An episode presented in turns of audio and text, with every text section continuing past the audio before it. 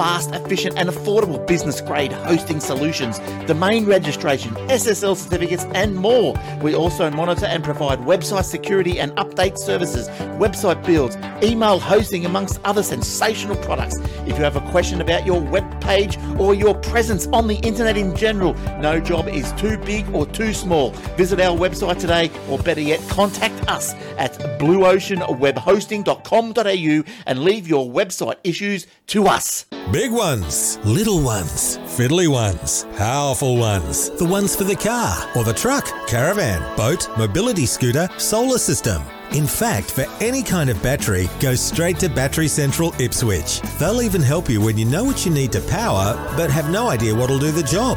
Battery Central Ipswich, 280 Brisbane Street, West Ipswich, behind the Yellow Building. Expert advice, better batteries, best prices, every day. That's Battery Central Ipswich. Hello and welcome to episode 742. This is the Aussie Tech Head Show. I'm Jason Oakley and this is Will. Hey, Will. Are you sure? What's up? Um, You said it was good. lights. Hang on, I can fix that. Let me. There you go. How's you been? Uh, you know, How's your wheelie been? plodding along. I got some new headphones. Pretty cool. They It's are. got this thing. They're white. Wait, yeah, they're all white. Let's back out again. And I got this clamp to clamp it to the table Oh, so I can hang my headphones off it. Did you find your 3D printed one? you mean that one? Yeah. It was sitting right. I knew it was there. Yeah. So yeah, yeah. That's almost exactly the same as yours, except different. Almost exactly the same, but not at all. I um I discovered over the the time I can't use it on this table because this is one of those old 1970s chipboard tables with laminate tops. Yep. You know, on the really skinny steel legs. and uh, this screw part, when you screw it up, it just eats into the chipboard. Oh, after that'll you- hold it on really tight then. After you've used it a couple of times, it just moves. So you tighten up a bit more and more chipboard. See, look, that's all covered in chipboard. Yeah. So you keep tightening up, and it just keeps eating into the chipboard. So, Bit of a wind up, Governor. uh, yeah, can't really use it on this table. Ah, oh well. mine's got like this laminated top, bottom, sides, and everything. Yeah, if it had the bottom laminated bottom as well, it'd be fine. But it, it's not. It's pre that. It's uh, Yeah. it's it's Ye old. oldie. Ye oldie tabley. it's you know the ones that have got the the real the ones that you lean against and you can't walk away an hour later and you're just covered from the waist down in chipboard. All of my kitchen cupboards, especially the ones up above the stove, are all chipboard from 1970s. nice. So the stove every day has got like sawdust. So you wipe off all the sawdust. Next day, sawdust everywhere. Wipe Yeah. off all the sawdust. Turn it on. You get a nice woody smell burning wood. If you like that kind of smell, it's really good. Makes you feel like you're cooking on an open fire. Yeah. Even Uh, well, you nearly are cooking on an open fire in that case. Yeah, well, I remember my grandma's kitchen was the house was um, built in uh, nineteen. I want to say nineteen twenties in in the late not mid to late twenties. Yep. Um, and the only renovations that got done to the well, the only major renovations that got done to the house was a retrofit in the seventies. Yep. So ninety percent of the house was pastels, and the kitchen was green, almost like green screen green, like the green, you know, like um, pastel green countertops and cupboard doors. Yep. And the rest of the kitchen was this really funky square check ribbed plastic sort of stuff. Like it was Alright. wavy. Yep. And it was blue. So the entire kitchen was pastel green and pastel blue. Uh, dear, dear, very 70s. First thing of a morning, you walk in there and you're just like, "Ow, my eyes."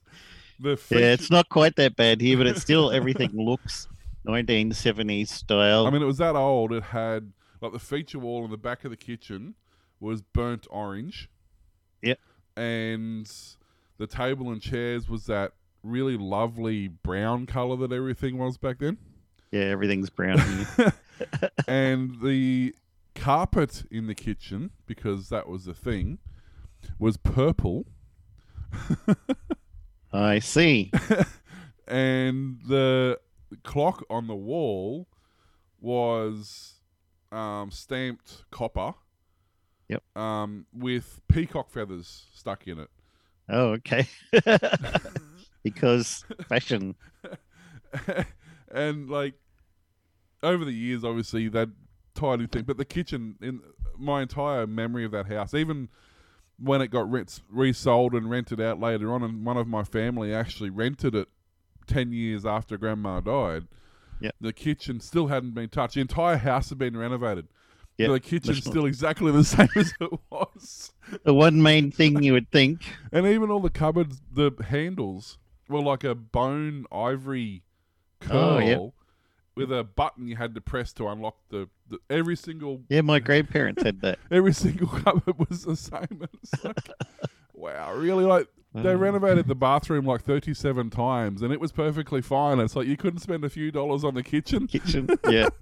Nobody goes in the kitchen. We put something in the microwave, come back 10 minutes later, and they need it. That's all. Oh, and the the light shade was it kind of looked like satin. It was this big yellow orb Yep. with these orange rings around it, and that was the light shade in the kitchen. It was like you just lit up a planet when you turn the light on. It, Uh, it cast these circles in the kitchen, which was great because by the time it got out to the bench at the edge of the kitchen. Yep. It was exactly in line with one of the rings, so it was in shade. So the bench that you're trying to prep your meal on was in complete darkness. oh, so it was perfect. Uh, no good planning going on there. Oh man, the memories! I tell you what, that was just burnt into my brain. That picture, like it's I remember one of my aunties, one of the houses she was in when I was a kid, had like, it was like a sheet across the lounge room ceiling yeah, hanging. And I'm like, they'll canvas. why? What? I, some, don't know. They probably had a pressed tin. Was it a high roof? An old ten, Uh, fairly ish, I think, yeah. ten footer. So they In probably Newcastle. they probably had a pressed tin um, uh, Ceiling. ceiling uh, that was probably lead paint and it was probably Yep. peeling. So they'd hung a canvas under the lead paint. Oh, And originally it would have been stapled all the way around and pulled tight, but over the years the canvas stretches and it sags. Yeah. it was quite a common. it's retro- very sagged. yeah, it's, and the lead paint lands on it and you know weighs it down. But it was actually quite a common way to cover the lead paint off those tin pressed tin Uh, thing, fascias, you which probably wouldn't want to live there, though. worth an absolute fortune. By the way, now if you can find a an original press, not not they're, they're remaking them now and they're fiberglass. But if you can find the old school pressed tin architraves that used to go on the ten foot ceilings. They're worth a fortune. They're a, Oh, I know somebody who's got. They um, found them in an old barn that Yep. was obviously they when they renovated the house, they took them out and put them in the barn, and oh no, it was actually Grandma's house. That's right, because the entire time I remember Grandma's place, it only it had ten foot ceiling everywhere in the house except the lounge room had an eight foot ceiling for some reason. right. So, and the same thing happened. They had lead paint. So what they did was they put a fake ceiling in at eight foot and just Yep. left a cavity in between them, which you know, because animals don't live in that sort of thing. Yep. Um, Not on a farm. and when the house got renovated, they pulled that eight foot ceiling down and exposed the old tin um, that was under it. And they got a painter in, and he goes, "Look," he said, "I'll tell you what, I'm going to call a specialist in. One, because it's lead paint, I don't want to deal with it, but that's beside the point. Um, he's going to call a specialist in who's going to individually remove all the little tiny pin nails that held all that architrave up, all that tin up. And they're going to remove it. They're going to media blast it, repaint it, and put it back up in the same way it was taken down. See, because each one of those tiles is worth in excess of a thousand dollars, and there was like forty-five tiles or something on the roof. That's He nuts. said, "Do not get rid of them." He said, "Like they are worth," and this was thirty years ago. So I'd, I'd hate to know what they're worth now. They're on eBay. R at RE rare. yeah, One million dollars each. Yeah, well, it wouldn't surprise me. I mean, a lot of people threw them out when they renovated. They're like, "Oh, we don't want those," and they reef them down, bend them all up, and chuck them out. Mhm. Um, but they're so hard to come by now that people are finally realizing they're actually worth money. Right. Especially if it's the center one with the the row, the rosette, and like the the the ring for the light fitting and everything. Oh, yeah, that yeah, I've seen those. Yeah, the actual assembly that sort of drops down and comes down. That's worth a lot of money. Ah, So, a lot of the old stuff in home renovations is now actually. Um, people are finding stuff that over the years has just been covered over or, or you know, forgotten about inside walls. And they're paying for the whole renovation with these things they're finding. I remember seeing one recently. These people bought a place and they took out a wall, and there was a full bathroom in there that had been walled up. Yeah. It's just like we just found it wasn't on the plans or anything because they got the plans. But um, yeah, they were like, we need to take this wall down. Maybe we can extend something out there. There's obviously some space in here, and there's a full bathroom. Nothing wrong with it. How do you not walk around your house and go, why does it seem like there's a 10 foot cavity over there?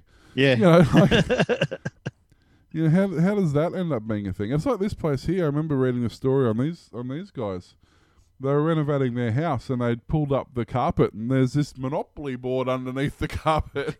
yeah, whole lounge room sized. It's like, yeah, I'd, cool. I'll be in that.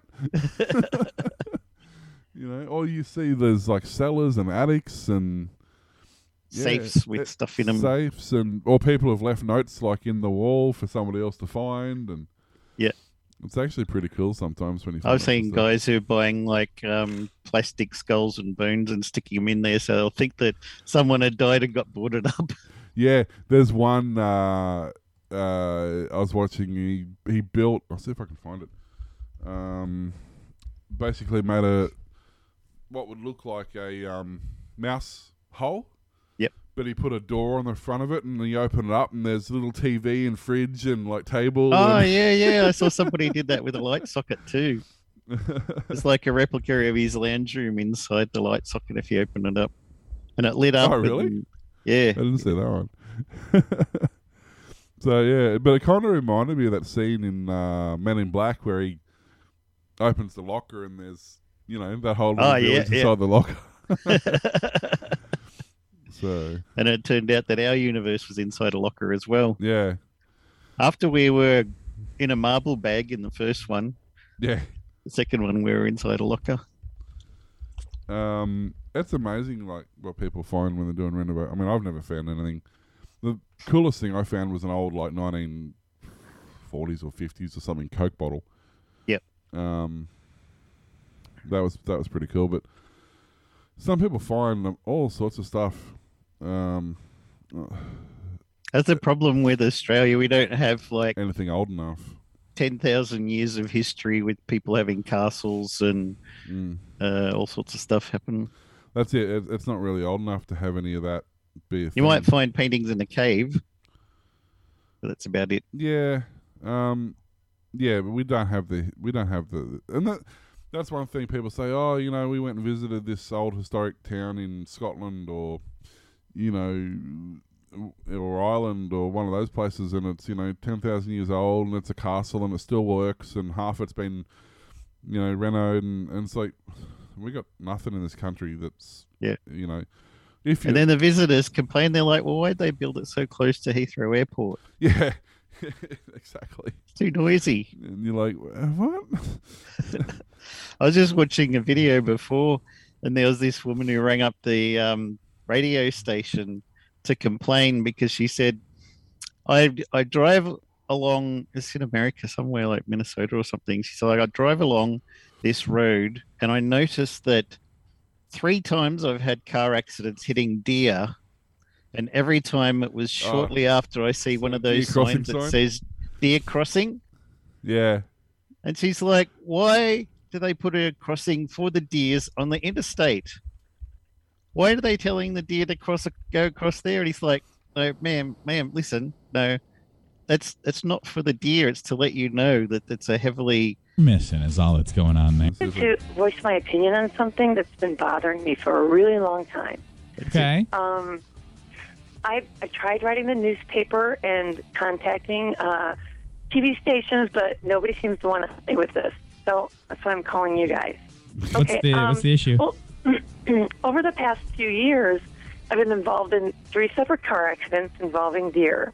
hmm Uh, you know, the population and everything. Um, each of these incidents, they've occurred shortly after I saw a deer crossing sign on the highway. Well, my frustration is that Minnesota and North Dakota Departments of Transportation would allow these deer crossings to be in such high traffic areas. I mean, I've even seen them on the interstate. Why are we encouraging deer to cross at the interstate? I don't get it. That's such a high traffic area. I mean, you you know, kidding? I understand that deer are wild animals and they need to travel across the streets occasionally to survive and, you know, of course, to find food. But um, it seems to me that so irresponsible of us to allow these deer crossings to be in areas where these deer are so likely to be struck by oncoming traffic. I mean, wouldn't you agree? Um, I mean, it's, it's What do you say to that? yeah. Checkmate, atheists. Uh, but there goes the whole survival of the fittest, fittest theory. What? How uh, people like that even live? Yeah, I know. And it's like, how did you get to even ha- get a driving license in the first place? Yeah. And he goes, "That's that's not for the deer. It's for the people to know there's heavily populated by deer in that area." She's like, "No, it's for the deer. Yeah. It tells them to cross there. That's how they know." Yeah. It's like, okay, we'll get somebody onto it then. Don't worry. yeah, let's let's go to the next caller. Next caller. Are you saying? Yeah, that was one of my favorite. And there's another one with a guy who um uh report his he his car works during the day. He rings the BMW dealership, and his car works during the day, but it doesn't work overnight. Yep. And she says, "What do you mean?" He says, "Well, I, over day I put it in D for day, and I drive around perfectly fine. But over Yep. night time, when I go to put it in night mode, it doesn't go anywhere." Ah, And she's like, "What do you mean night mode?" He goes, "Yeah, I put it in N for night mode, and the car won't move." only drive at night. That's how you save petrol. There's less traffic on the road. You got one of those special nighttime only cars. uh, I'm like, how do I just don't? I can't even begin to understand some people. Like, oh dear. Ah, should we do some news?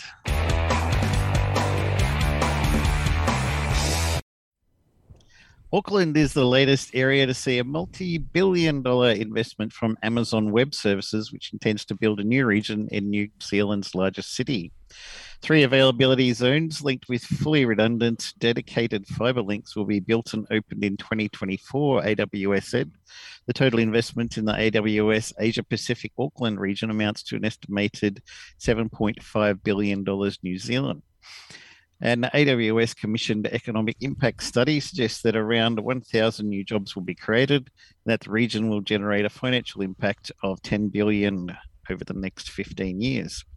Anchor tenants for the Auckland AWS region are expected to be the New Zealand government departments, banks like ANZ and BNZ, AirNZ, Xero, Vodafone, and others.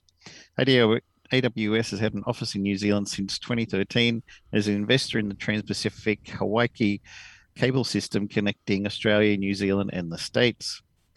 Currently, AWS operates two CloudFront content delivery network edge connections and Outpost hybrid clouds in Auckland. The Auckland announcement follows AWS starting work on three new availability zones in Melbourne in December last year to be operational in 2022. An increasing number of data center facilities are under construction in Auckland, with Microsoft announcing in May last year it'll build an Azure region in the city. There you go, mm. some good investment for New Zealand. I thought we don't often have stories for New Zealand on this show, so it'd be something different. Yeah, well, they was it last week. I think we said on the show that they just op- they, they just talked about the they're doing the one in Melbourne. They've got one plan. I think they have one plan for Sydney, and I think I'm going to do one in Darwin or Perth. Right. So, and as we're saying, like it it do, it won't affect you mostly, um, except like ping times. It's going to make a huge difference. Yep. Or busy times on the undersea cable or congestion will help a bit. Um, They The have one- CDN, which will spread everything everywhere. So Yeah. The one thing I'll be interested to see is if the pricing structure stays the same. Yep. The reason I say that is traditionally hosting is quite a uh, expensive in Australia, and if you've ever hosted a, s- uh, a semi-powerful server like a gaming server, whether it's a Minecraft server or whether it's something that uses a bit of resources, die. you can have a Minecraft server that'll host 20 people in the States for $4 a month. Mm. But a Minecraft server that hosts two people in Australia is $20 a month. yeah, a bit So- different. It'll be interesting to see if the hosting cost stays the same That's why we used Um, Creeper Host in the end for a while. for a while, yeah. Because, but even that, you know, you're still relying on a on. We still had obviously ping issues because it was an American an American host. Yep. they were cheap, but you, you know, um, and they're getting rid of their AWS platform as we know it. Anyway, apparently they're they're renaming it or reconfiguring it or something. Because I got an email the other day from them saying that your Well, AWS search is becoming open search. yeah. They said something about your AWS server is going to be changed and you need to log back on to update it to this version to change this and do this and adjust this. I'm like, I have an AWS server. and I, I logged on to it the other day and said, Congrats. It said, like, uh, server runtime was like 3,647 days or something. I'm like, ah, probably should have turned that off. Yeah, I was still obviously not I was it. getting emails every month when I had my AWS. I disabled when I that, shut it apparently. down. Well, I Uh, wasn't anywhere near my limit. Um, so because you weren't sending- using the Yeah, I wasn't, I didn't even know I still had it. it was still running. It was con- well. It tells you how long ago it was because it was configured uh, when we were testing Minecraft servers. So it was, it was con- configured with a Linux backend running Minecraft, and it was like, and it was like, yeah, it was Terra Firma or it was um, FTB. Uh, one of the really early ones we were playing, but yeah, Yep.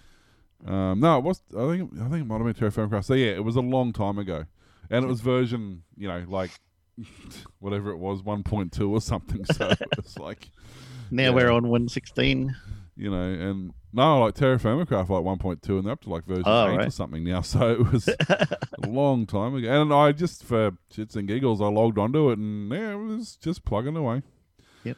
Problem with Terra Firmacraft is it's real time even when the chunk's not loaded. Oh, So after that, oh, your crops all grown really tall. Everything was dead. the animals were dead. The crops were dead. The the the like river was dried up. The house had fallen down. Like it was like like oh, apparently if you leave the server running, it, it continues to run the game.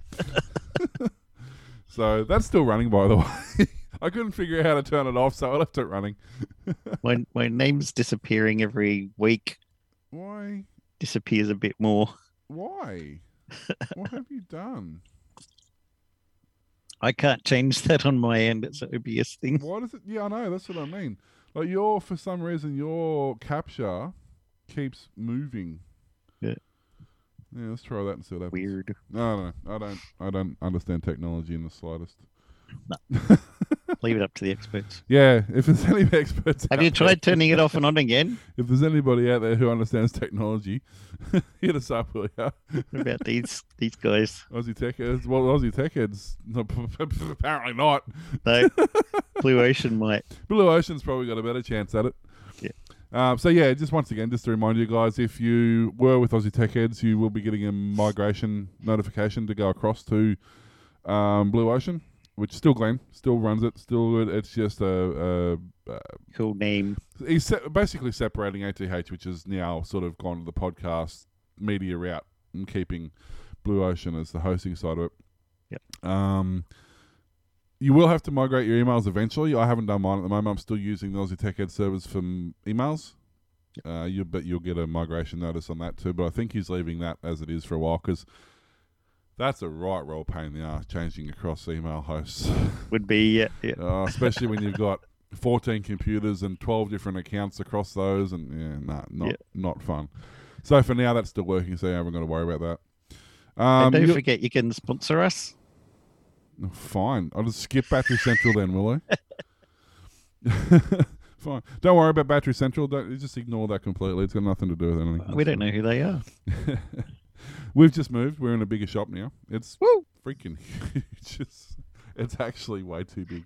But the opportunity was there to take it, so we took it. I'm thinking about starting up a roller derby. that would be awesome. I'll get the old disco ball back out, put the roller derby down, and we can start that every like Friday, Wednesday night or something. Because like, there's so much room in this place, it's insane.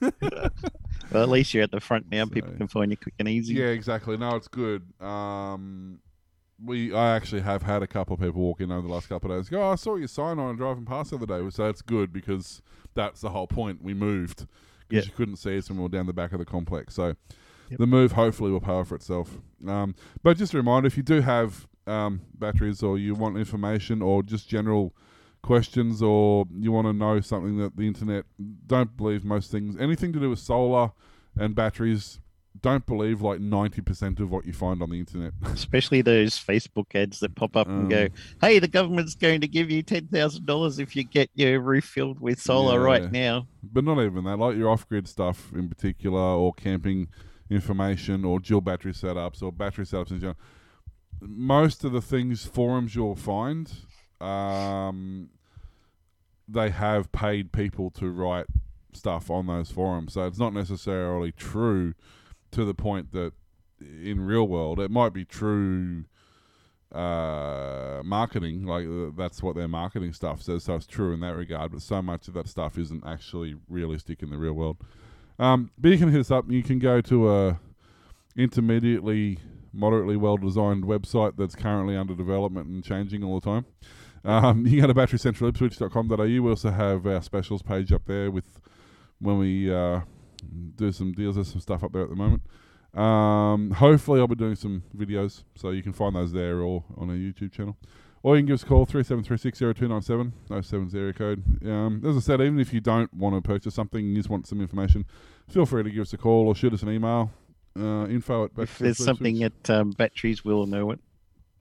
And even, well, wherever you are, whatever area you're in, even if I can't help you, I can find somebody who can. So let us know. Um, It was like when I when I got my um, solar put on, I didn't just go with whatever I saw advertising.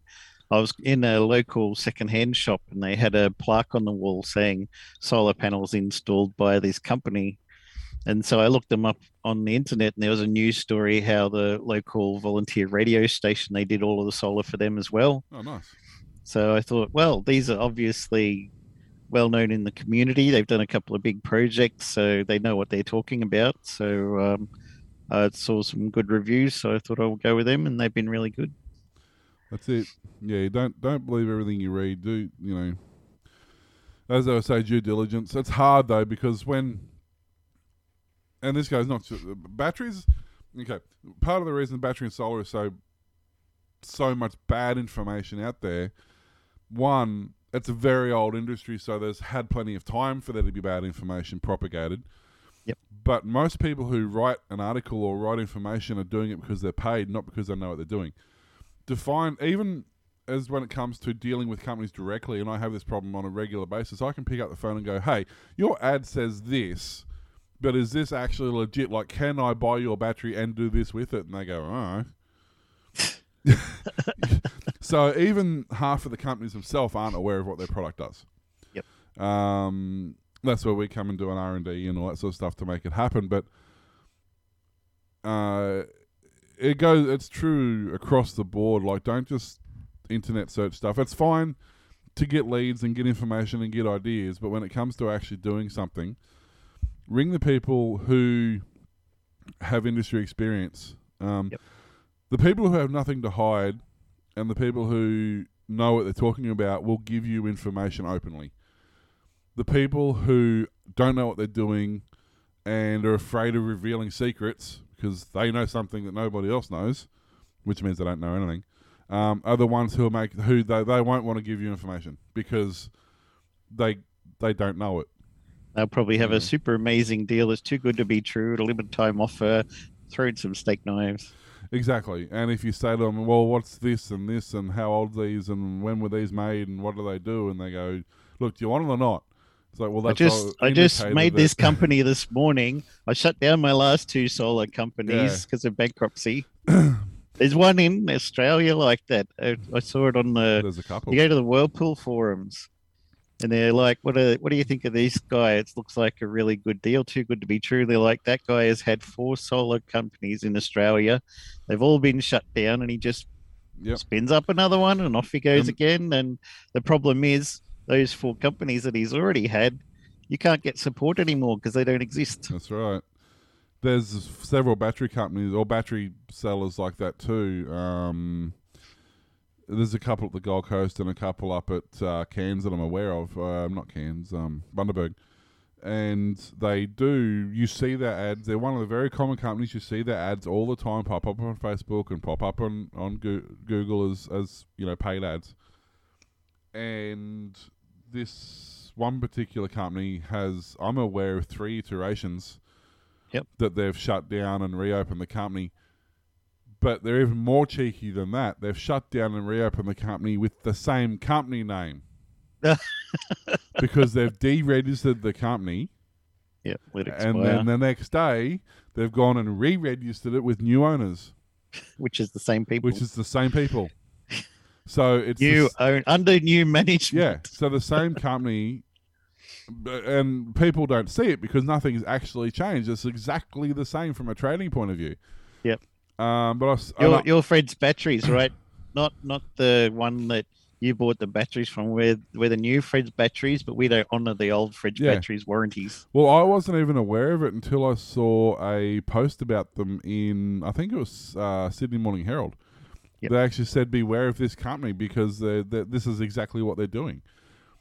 Um, How does that stay legal? They're lit because they're shelf companies because it's done by a it's done by a trust, And they just open a shelf company with which has no ramifications and no authority and no there's no nothing there. If it they- dies, nothing happens. They order uh, ten containers, bring ten containers in, don't pay the supplier, and then when the supplier starts threatening for legal action to chase them for the money, they just shut down the company, transfer the sale, fire sale the stock to the new company, that's Yep. the that's the old company, Yep. and sell that one for the next six months until they run out of stock and do it all again. Yep. and it's rife in the industry. There's one company I know that's doing it. There's one I suspect's doing it. Um, and there's a dozen that I'd be really surprised if they weren't doing it. um, you know, but it, it's uh, it's such a fickle industry. It really is. And the problem is, most people think, "Oh, it's a car battery. Just here, have that one."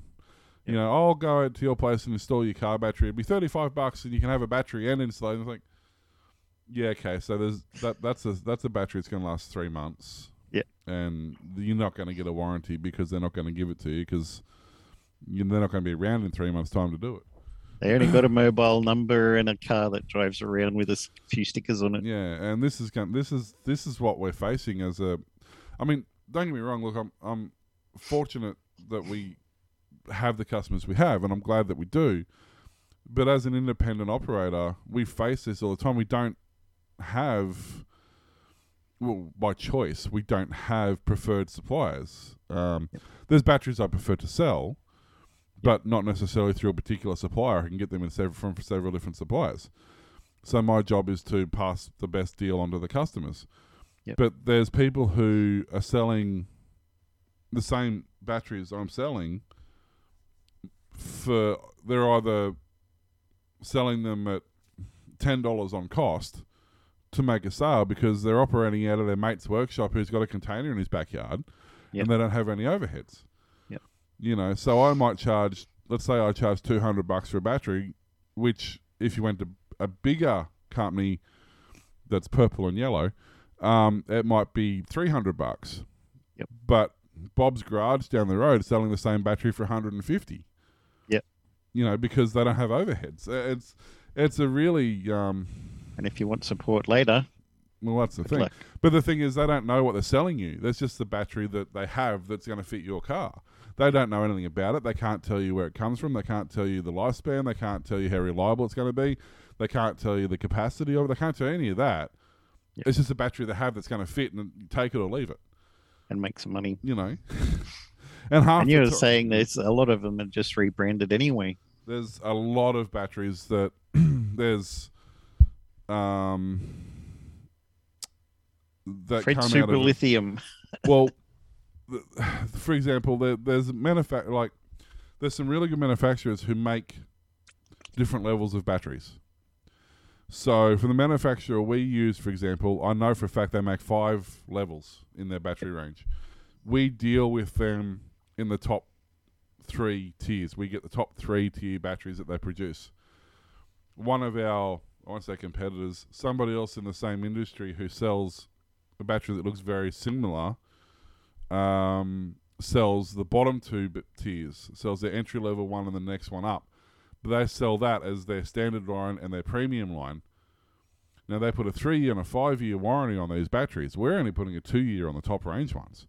Yep. But you read their warranty card and they're pro rata warranties. So the entry level one has a six month replacement with a three year pro rata, and the next one up has a twelve month replacement with a with a five year pro rata.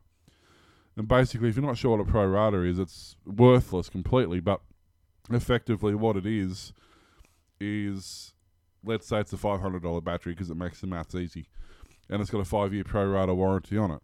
So effectively, that battery is worth five hundred dollars the first year, four hundred the next year, three hundred the next year, two hundred the next year, one hundred the next year. But you won't get a replacement.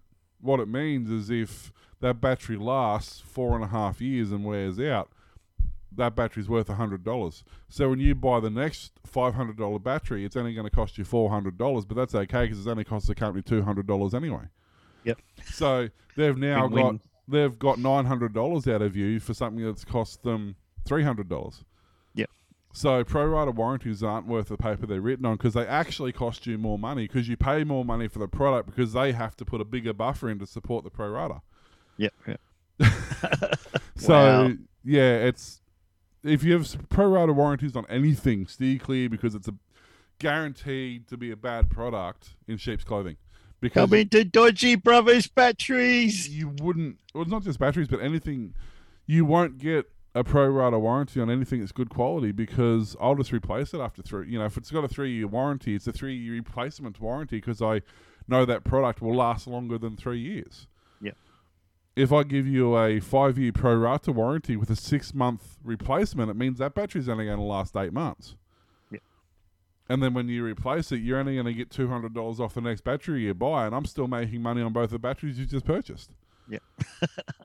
and then I take that battery back to my supplier and go, "Hey, I sold this battery three months ago and it's failed. Give me another one." Yeah. So, So not an extra one. not only do I make two sales from you, I get a replacement from my supplier. Wow. Yeah. What a scam. So they actually want pro rata batteries to fail. Yeah. Because they make money on it. They don't make money if it doesn't fail. Mm.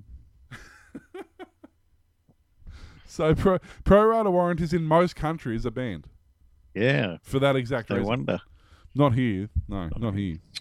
But yeah, there is a interesting law that you should be aware of. It's called expected lifetime law or expected lifetime. Um, basically, what it means is that regardless of the warranty on the product, if you've bought a five hundred dollar product and there's another five hundred dollar product on the market, regardless of the warranties they come with, if this product lasts ten years and the one you bought lasts two years, even if it only had a six month warranty, and this one's regularly shown to last 10 years, then you're entitled to a replacement because you've paid the same amount for that product. Ah, So you should, it, as far as its expected life, it's expected to last as long as this product because it was the same price. Yep. So that's a very handy little um, loophole to get around people who don't want to honour warranties. Um, the ACCC, the ACCC will enforce that, or Consumer Affairs will enforce that. Yep. If you push them hard enough, it's a lot of paperwork for them, so they don't generally. But you can say, well, what about what about um, expected life warranty? And they go, fine. so, but that's a good one to know. It applies to anything like fridges, cars, whatever. Um, we I actually had a case. I, I bought some fridges from Harvey Norman. Uh, good brand name fridges actually, um, but they're the same price as you know, Fisher and Paykel and Samsung and and Yep. whatever. and the Fisher and Paykel and the Samsung and a few other brands, the Hisense, all have I think it's five year warranties. Yep. And these had a three year, but they're still a decent brand. I thought, oh, they're gonna last five years. Yep. Three years and like one month later, the It- fridge failed. Uh, it wasn't even, actually. It wasn't even that. It was like twelve months. It was like thirteen months after I bought it. The fridge failed. Um, and I tried to get a warranty. Yeah, that's right. They only had twelve months warranty on them. I think a run out model or something. And I tried to get a warranty on them. They said, "Oh no, they're out of warranty by like a month." I'm like, "Well, okay, we can do this one of two ways.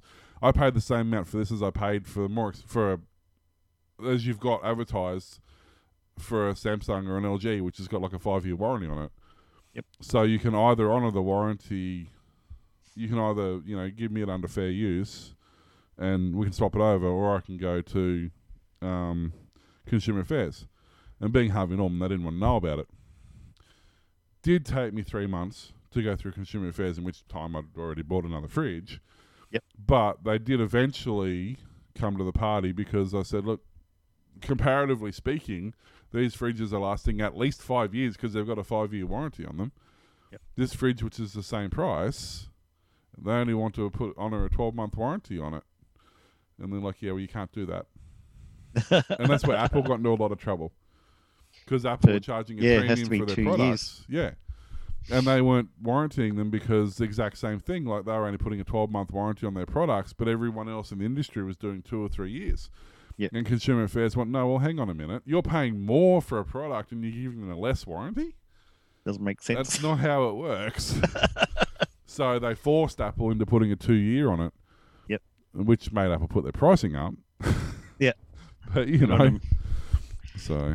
Don't buy Apple. Um, but yes, we also have um, a Patreon and uh, Ko-fi and a PayPal and a few other ways. Uh, you can donate to us if you feel so inclined. Don't feel obliged, but it does certainly help us out. It helps us with hosting and helps us with buying programs for streaming and a few other bits and pieces. Headphones. And uh, yeah, headphones and and well, I mean. I was going to say it helps out Glenn, but I don't think anything can help Glenn at this point. I think he's beyond help.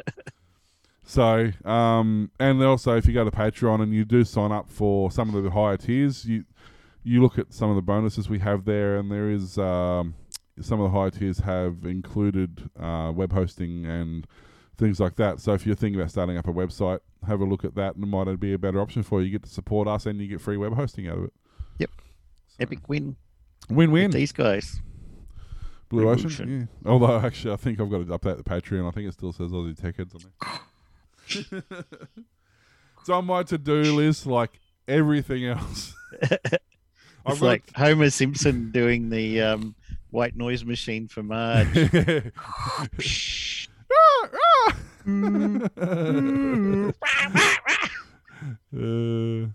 my to-do list has a t- its own to-do list.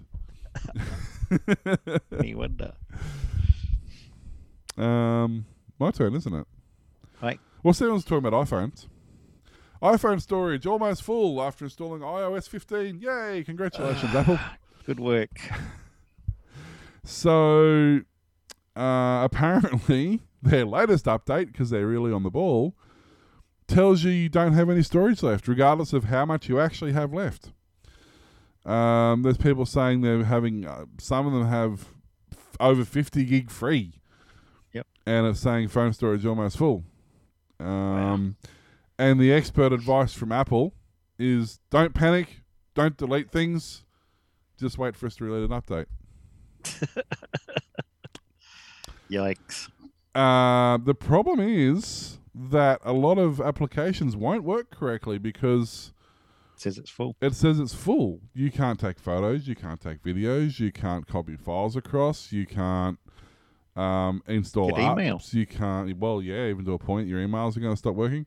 You can't do web browsing because you haven't got room for cache.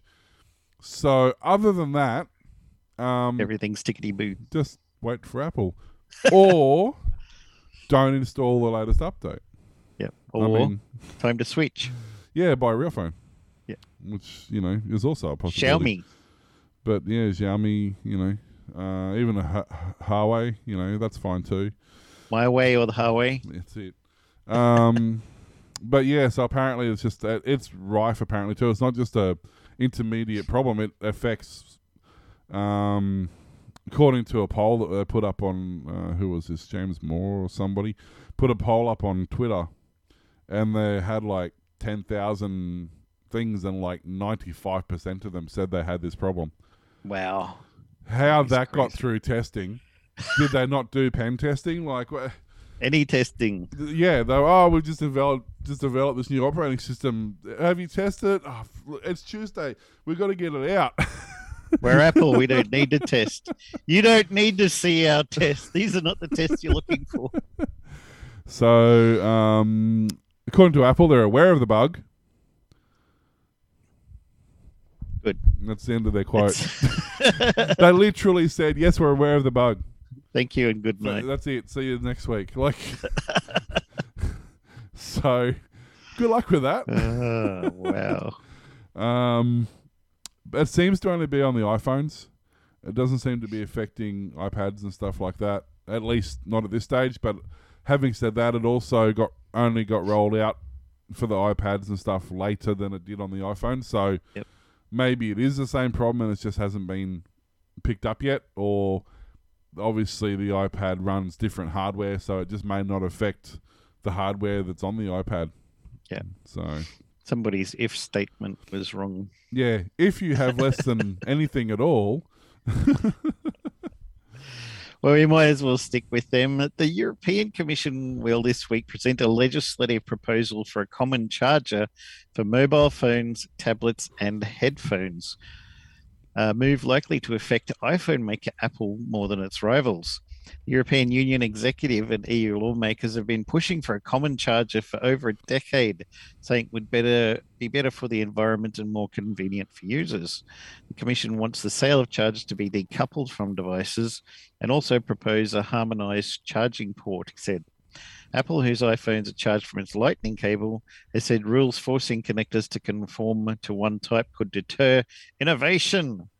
Nobody would want that, would Apple they? knows nothing about innovation anyway, so why does it matter? And create a mountain of electronic waste. No, it's doing the exact opposite to that. And irk consumers. I think they're already irked. Rival Android based devices are charged using USB C connectors. Half the chargers sold in mo- with mobile phones in 2018 had USB micro B connector, while 29% had USB C and 21% a Lightning connector, according to a commission study. I just found the original article. I was, we were talking before the show about this. And I said, I'm sure I've heard this before. Yep. I just found the original article that goes back to 2016, Yep. where the um, the Euro Standards Board, basically the ones who are talking about it now, put in a precedent that every mobile device uh, that charges, that's consumer charged from a consumer, so the person who buys it gets to charge it, must have a USB type port. So they don't specific. They're, they're, at this article, they're talking about Type C and how it's new and good, but they're saying it must have a USB style charge port, Yep. whether it's A or micro or mini or, or whatever. Um, but they're saying like this, we we're mandating now the Europe, the, the Commission's saying that every vi- everything that comes out from this point on must have this charge port. Yep. And then it says down here um, that um, in a follow up article to that, Apple refused as of July. Uh, sorry, this is a 2006, July 26, 2016. This article. The updated version was October 26, 2000. Well, that was 2015. The updated updated article was October 26, 2016. So almost a year later. Uh, Apple's refused to follow mandates um, and have been fined. Doesn't say the fine, but it says Apple's just willing to pay the fine on a weekly basis and ignore the mandates. Jeez. So They make so much money from selling the chargers that are specific for their devices. So basically, every other company in the world in 2015 switched to USB, except Apple, who now is still complaining that they don't want to switch to USB. Like you've had six years, guys, seven years. Like if you haven't figured out USB technology by now, Just being arrogant.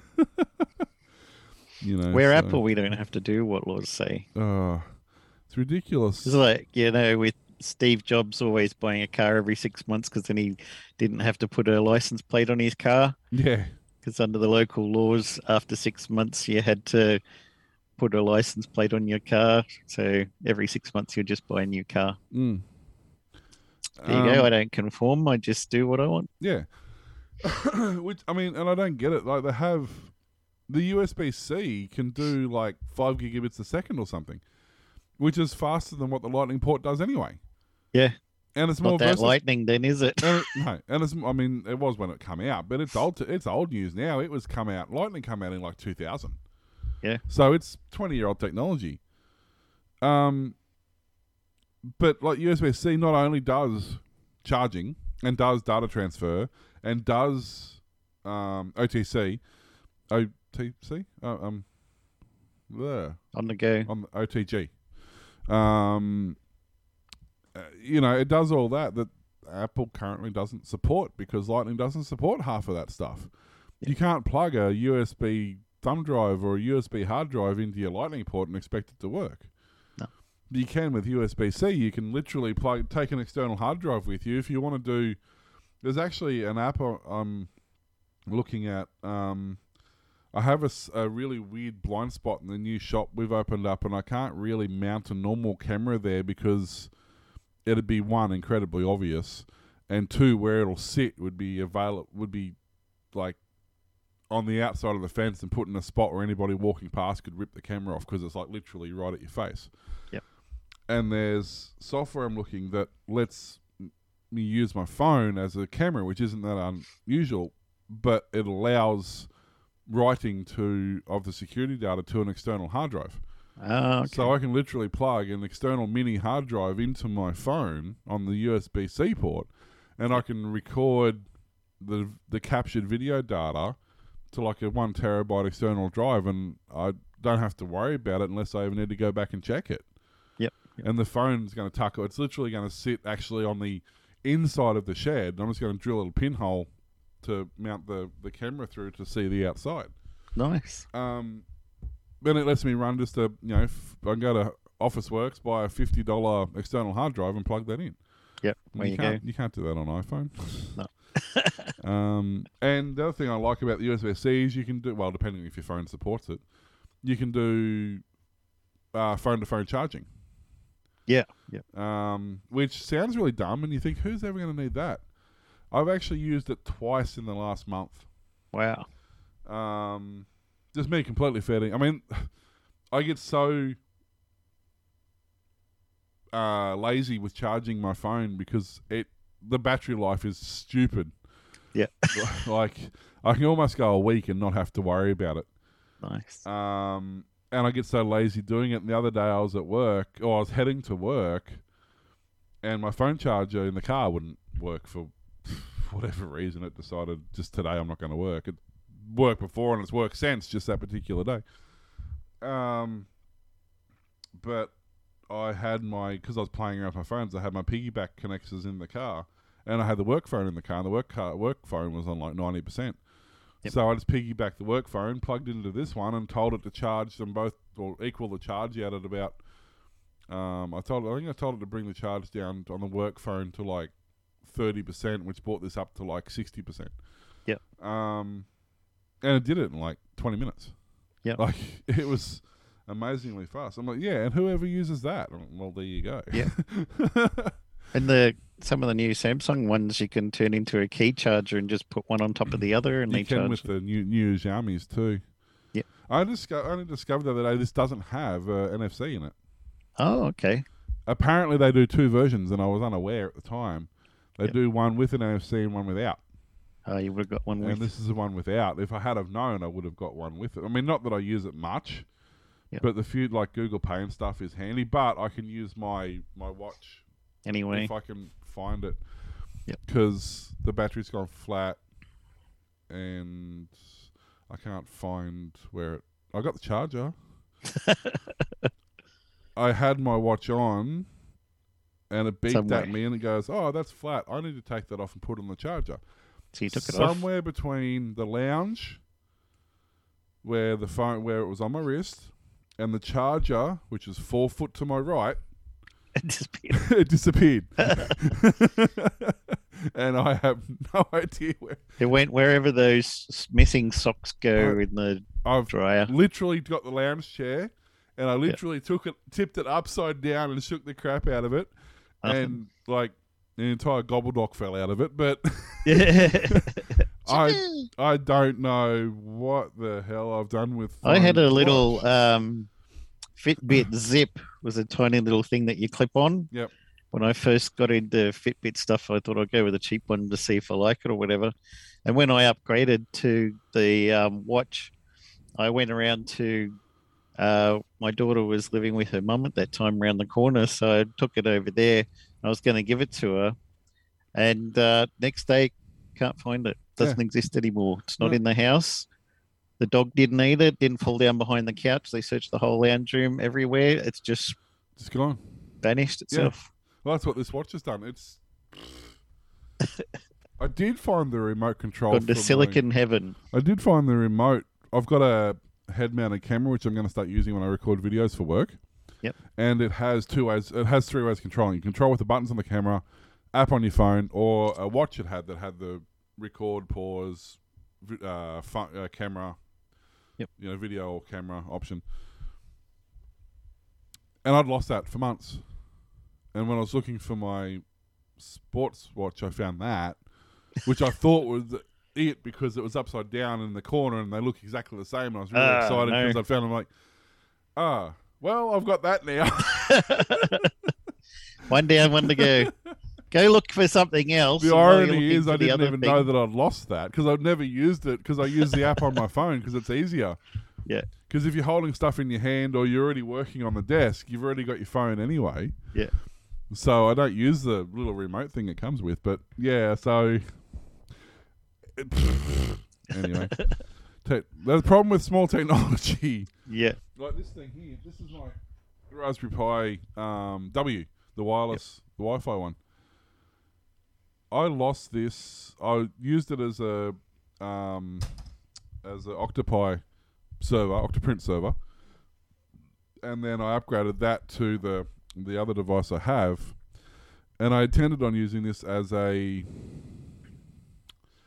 like a, a put. Uh, there's a there's a program you can get called MediaSign or something, and what it does is it lets me run a back end and I can upload videos and it will just randomly play them in a loop. So you, Yep. it's like for advertisements and stuff like that. I put all the files on, put everything in, and then the next day I went to plug it into the TV to set the media side of it up, and I couldn't find it. Ah. Like for three months, I couldn't find it. Yeah. And then the other day, I went to grab a USB stick out of because I've got a. This isn't going to show up because it's green, but I've got a holder that holds all my um, my thumb drives. Yeah, I printed one. And for, for whatever reason, it was literally sitting in one of the, the slots where they were. Nice and tidy. I'm like, uh, what, uh, why? That's I didn't. Anyway, I saw I saw a Twitter post the other day. This guy had a photo of his new Apple AirPods. He said, "I'm never going to lose these MFOs." and then a week later, he replies to it, going, "You're never going to guess what happened." I like the Xiaomi um, earbuds.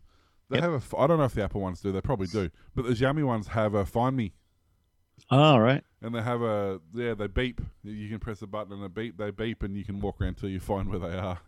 You need that with all your stuff. I do. I really do. Get some Apple tags. You was going to say you can buy those Bluetooth tags that do that. Yeah. Um, no, my luck, they'll go flat though. Before I need them. Um, but um, speaking of losing the plot, the Queensland chuck in, ch- chuck, chuck in, Chuck- well, same chuck. thing. the app, um, the contact tracing app, which is supposedly you, Butte, and amazing and fantastic and reliable and bulletproof and secure and all those things, it's not. Um, stopped working for like a day. Um, the Queensland, and so what was happening was if you were using the app, um, it would come up with an error saying location not found Right. if you scan the QR code. and if you tried to enter the number, because all the QR codes have got the number underneath it, you can enter manually. Yep. You try and enter that manually, it crashed the app. Was it Um, made by Apple? This program? So the uh, digital economy department that apparently we now have, wow. uh, so that's not ominous at all. So they're experiencing minor technical issues of unknown proportions. It was them hackers. So how do they know it's minor if they don't know what it was? uh, that discover. I love this bit. It was discovered through about seven a.m. through routine monitoring, not the fact that since four o'clock that morning they'd received about twenty thousand tweets saying their app wasn't working. That had nothing to No. do with it. They discovered it all by themselves. Clever. Um, and then their technical teams worked with their counterparts in the ACT, who are the mob that actually developed it in the first place because they did the Australia wide one in the first place. Uh, and they resolved the issue the next morning. so Whole day. I just find it hilarious. I think it's just it's great. It really is. Um, Wasn't there a couple of companies, Apple and Google, that built it into their OSs or something that everybody worldwide could have used, yeah, but chose to do each spend millions of taxpayer money to make shitty ones that don't work. And then on top of that, Australia has its own COVID tracing app. Yep. And so does every state. When technically, if you believe the garbage that they write, you need to use both when you sign in because they're both mandated apps. Yep. Um, if you follow the letter of the law, means you haven't got to do anything because you can't be mandated without a direct contract. But aside from that, federal law always overrides state law. So if both the apps are mandated, then technically you only have to use the federal one. right. Except the QR codes that the state one uses are different to the QR codes that the federal one uses, so you can't use the federal one in the states because they don't work. But yet, technically, that's the one you're supposed to use. And sometimes they just don't work at all. Well, yeah. Um, so that's great, but uh, the the whole thing's a lot of garbage from one end to the other. But it's just it's what I don't get, and this is the thing that people are so brainwashed they can't understand. People were not only complaining that the app wasn't working, which okay, fine, an app's not working. I get it. You put a complaint in. They weren't going into the shops they were going to go into because they couldn't sign in. Ah. So people lost business. And then on top of that, the government places like libraries and stadiums and you know government owned organizations the people who were trying to enter who figured the app doesn't work at whatever I'll just go in anyway Yep. were then being confronted by police telling them they're going to fine them if they don't sign in to something they can't sign and in. then when they couldn't sign in, the police said, "Well, you have to get out because you can't come in without signing in." I know this because it happened to a friend of mine. He then t- turned around and said to the copper, "Well, how'd you get in?" the copper turned around and left. ah. Don't have to answer that. He couldn't answer that. No. He's like, because technically they have to sign in in exactly the well. same as everybody else does. Yep. And if he's in a location that he's has to sign into and he couldn't sign into, he couldn't be there. So he's given this this group. There's about twenty people. They're actually having a work meeting. They're having a conference in the um. It was in one of the Department of Resources, like Department of Mining or something, in one of the conference rooms. Yep. Um, and uh, there was just twenty or thirty of them. They're having a meeting, doing what they do, like three times a week. And the cops come in and was like, "Everybody, show me proof that you've signed in." They're like, "Dude, the app's not working." They're like, "Well, everybody, get out." And he went, "Well, why are you here?" and the cop turned around and left. Yeah. so, dear, dear. but yeah, so um, so that's hilarious. I just find it hilarious. Lucky they're spending millions and millions of dollars on this. Otherwise, it'd be funny. Yeah. Wait, Wait. it is funny.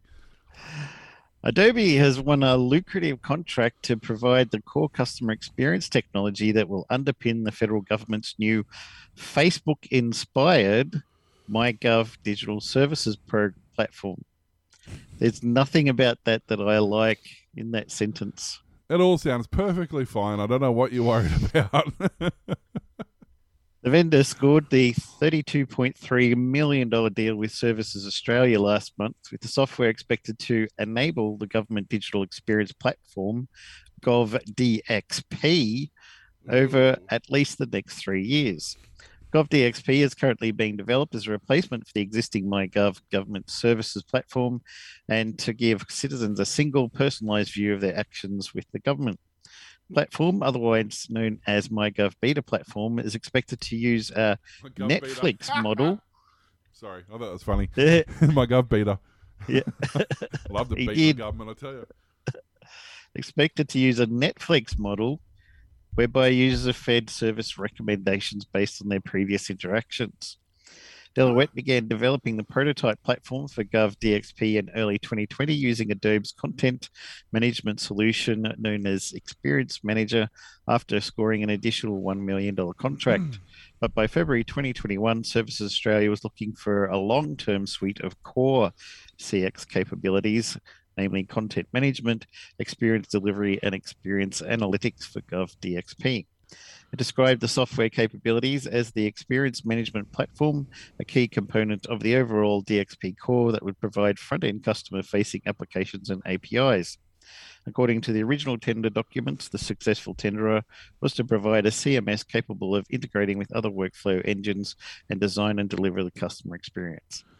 So it'll look pretty, but it'll still run. What shite. are they exactly intending on doing with the MyGov? Like, it's literally a data submission service. but it's going to look pretty and it says Facebook like and Netflix like. Now, how much would you pay? So it's over. Currently so I was going to $40 say, so it's over moderated and very expensive. What's your point? Yeah. It doesn't work. It doesn't work already, so they go, they haven't got to spend more money to make it not work. It already doesn't work. uh, well, actually, I was talking to a friend about this this afternoon. We're both having the same problems.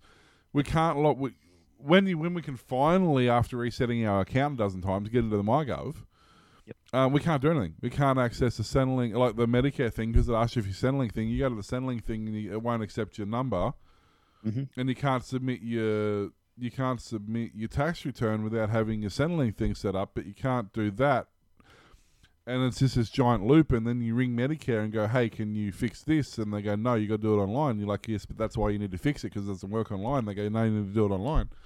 like, it's there's just this giant loop that we get stuck in. Yep, yep. um, So yes, it already doesn't work.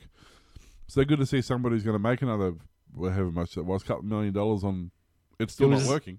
it was interesting. The bit I did put in there, they mentioned that the current MyGov allows up to 300,000 concurrent users, Right. but the new one is going to allow up to five and a staggering 500,000 at a time, which still won't be and enough. how many people use it at the same time?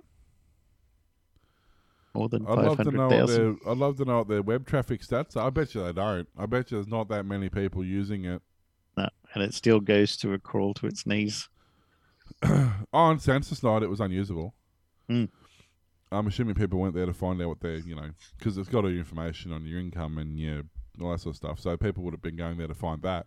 Yep. Uh, it was completely bogged down on census night, where they might have had twelve I did mine a week before.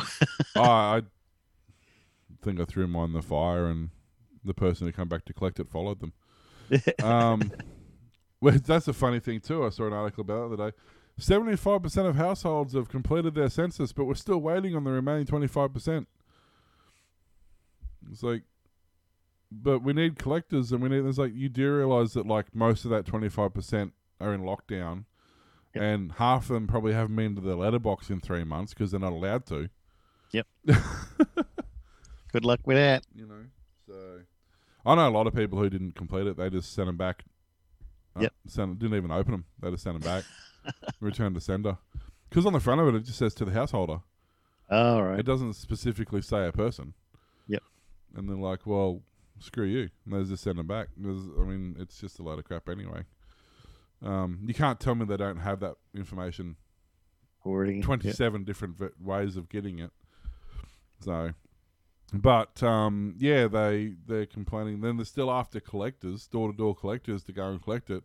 They're paying decent money. They're paying like fifteen hundred bucks a day to go and collect census. Nice. But you can't because they're all in lockdown areas. so it's like, Uh, what do you guys want? You you know, you're making up the rules as you go, and you can't even talk to the other government departments. Yeah, You know, it's so dumb. And it's like Queensland, like everyone's like, we're going to have a lockdown before the 27th, uh, but nobody can figure out why. So because on the 27th, their emergency powers end, and they've got to have a lockdown to extend it. uh, sure as hell, they're not going to let it slip through their fingers. They've got it now. They're not going to get rid of it. mm, so there'll be a lockdown. And one day, snap lockdown. You watch. Just because. So they Yeah. keep their emergency powers. Um, but anyway, crazy. average consumer spends two hundred and seventy-three dollars a month on subscription services. They're spending more than ever on subscription services, according to a new report. Because they're huge, p- two and a half thousand people they polled. anyway, uh, but ha- they polled them on how much they spent. Variety of subscription services. Funny people are spending fifteen percent more than they did in two thousand eighteen. Um, the type of subscriptions have also expanded as more companies create digital platforms to lure investment customers. Uh, the average consumer surveyed said they spent two hundred and seventy-three dollars a month on subscription, up from two hundred and thirty-seven in twenty eighteen. It equals about an extra four hundred and thirty dollars a year. The researchers behind the study were also very interested in people's perception of how much they spend each month on subscriptions, finding that most people underestimate how much they actually spend. All the respondents to the survey were unaware of how much they actually spent on the subscription, and off the top of their heads, most need more than two tries to get even close. In 2021, 89% underestimated what they spend. In, tw- in 18, 84% underestimated how much they spent. Nearly half of those underestimated were off by between up to $300. um, about 70% of respondents subscribe to mobile phone services and home Wi Fi services, as well as TV and movie providers. Half of all respondents had Amazon Prime. Wow. The rest of this vary wildly, um, ranging from music streaming sites, gaming services, cloud storage, home security, newspapers, fitness apps, dating apps, meal services. There was also an increase in number of people using uh, subscription boxes, like those, you know, Dollar Shave Club and, and whatever those sort of, All right. you know, meat to you and all that sort of stuff. HelloFresh. Yeah. Um, other subscriptions included book services like Kindle and Audible, and Dropbox, iCloud, OneDrive, that sort of stuff. Tinder, Match, eHarmony, and other dating sites feature predominantly alongside fitness apps like MyFitPass, Lose It, and Fitbit. So what you're saying is the people who had the app fitness apps had the the dating apps. Like, is that what you're trying to say? You got to go on a date. You want to be fit. Uh, respondents had a number of newspaper and magazine subscriptions, as well as gaming services like PlayStation Now, Xbox Game. ADT Nest and Ring dominated home security, uh, while identity protection like LifeLock and Identity Guard were popular as well. Ver- um, Netflix, Hulu, cable services, um, stuff like that were next. So yeah, so It all adds up. um, it's a lot of money to spend on. I mean, I have DIY um, Diode magazine, DIY Diode magazine.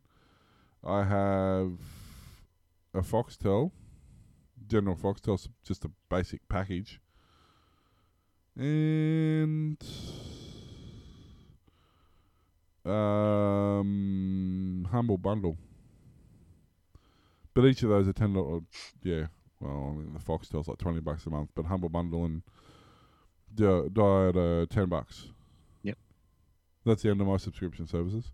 I got uh, Netflix, Disney Plus, Crunchyroll, Ring Doorbell, a couple of Twitch subscriptions, and I support uh, again as of this month Sanctuary Radio because uh, DJ Rob needs the monies he can get to help playing really cool music again. So those Yeah. are my main ones. But I can't imagine spending three hundred bucks a month on subscriptions. Yeah. Um, I can't imagine spending three hundred bucks on anything to be honest, but um, but definitely, I I've got a couple of Patreons in there, but they're only like four or five dollar.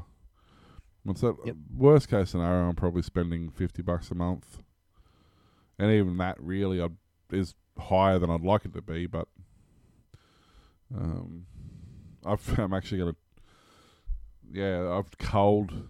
I did cull two or three others I had in there recently, but even with those, it was still less than a hundred bucks a month.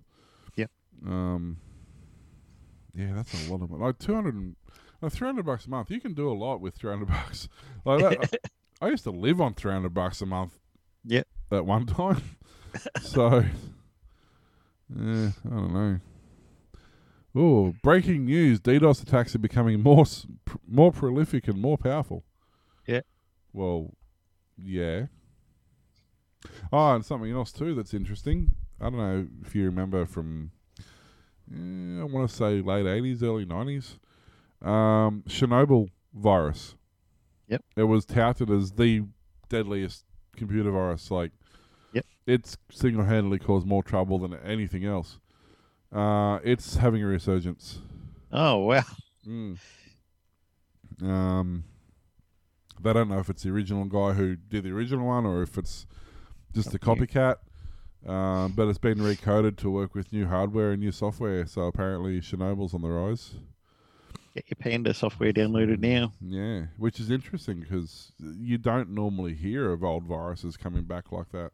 No, Um, I had one. the The most annoying, not wasn't devastating. It wasn't. It was just annoying. It was the Michelangelo, Michelangelo virus, and all it did was screw up your display. It Oh, like right. made it white, wavy, and put like random pixels and stuff all over it. But so annoying. I remember with like DOS 5.1 or something, my uncle had got the stoner virus, Stoner, yeah. and it'd say something wonderful has happened. Give you a big happy face and okay, let's go find some antivirus software. yeah, which really was like what vet.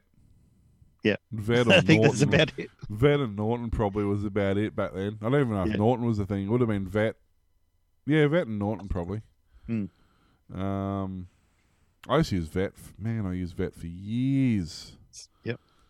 years and years and years, and then they just disappeared off the face of the earth. I think I stopped using vet. I think they, they went away in two thousand. Ah, right. About 2000. That's when I stopped using them. Yep. Um, and then went to. Yeah, actually, that's when I discovered AVG. And I used AVG. AVG and then for the next- Avast. Well, I used AVG for probably the next 15 years, and then I discovered Avast because AVG was getting bloated and slow. Yep. And it was about 2010 or 12 I discovered Avast. I used that. And then about 2018 or so, I discovered Panda. Yeah, me and too. Predominantly use that now. Yeah, it's a good one. So, Get it on there. Thanks for listening to the Aussie Tech Head Show. We can be found at Facebook, Twitter, YouTube, Patreon, and Ko-fi. Email us will or warlock at aussietechheads.com.au and go to aussietechradio.com. 24 7 playback of tech related shows. See you next time. bye.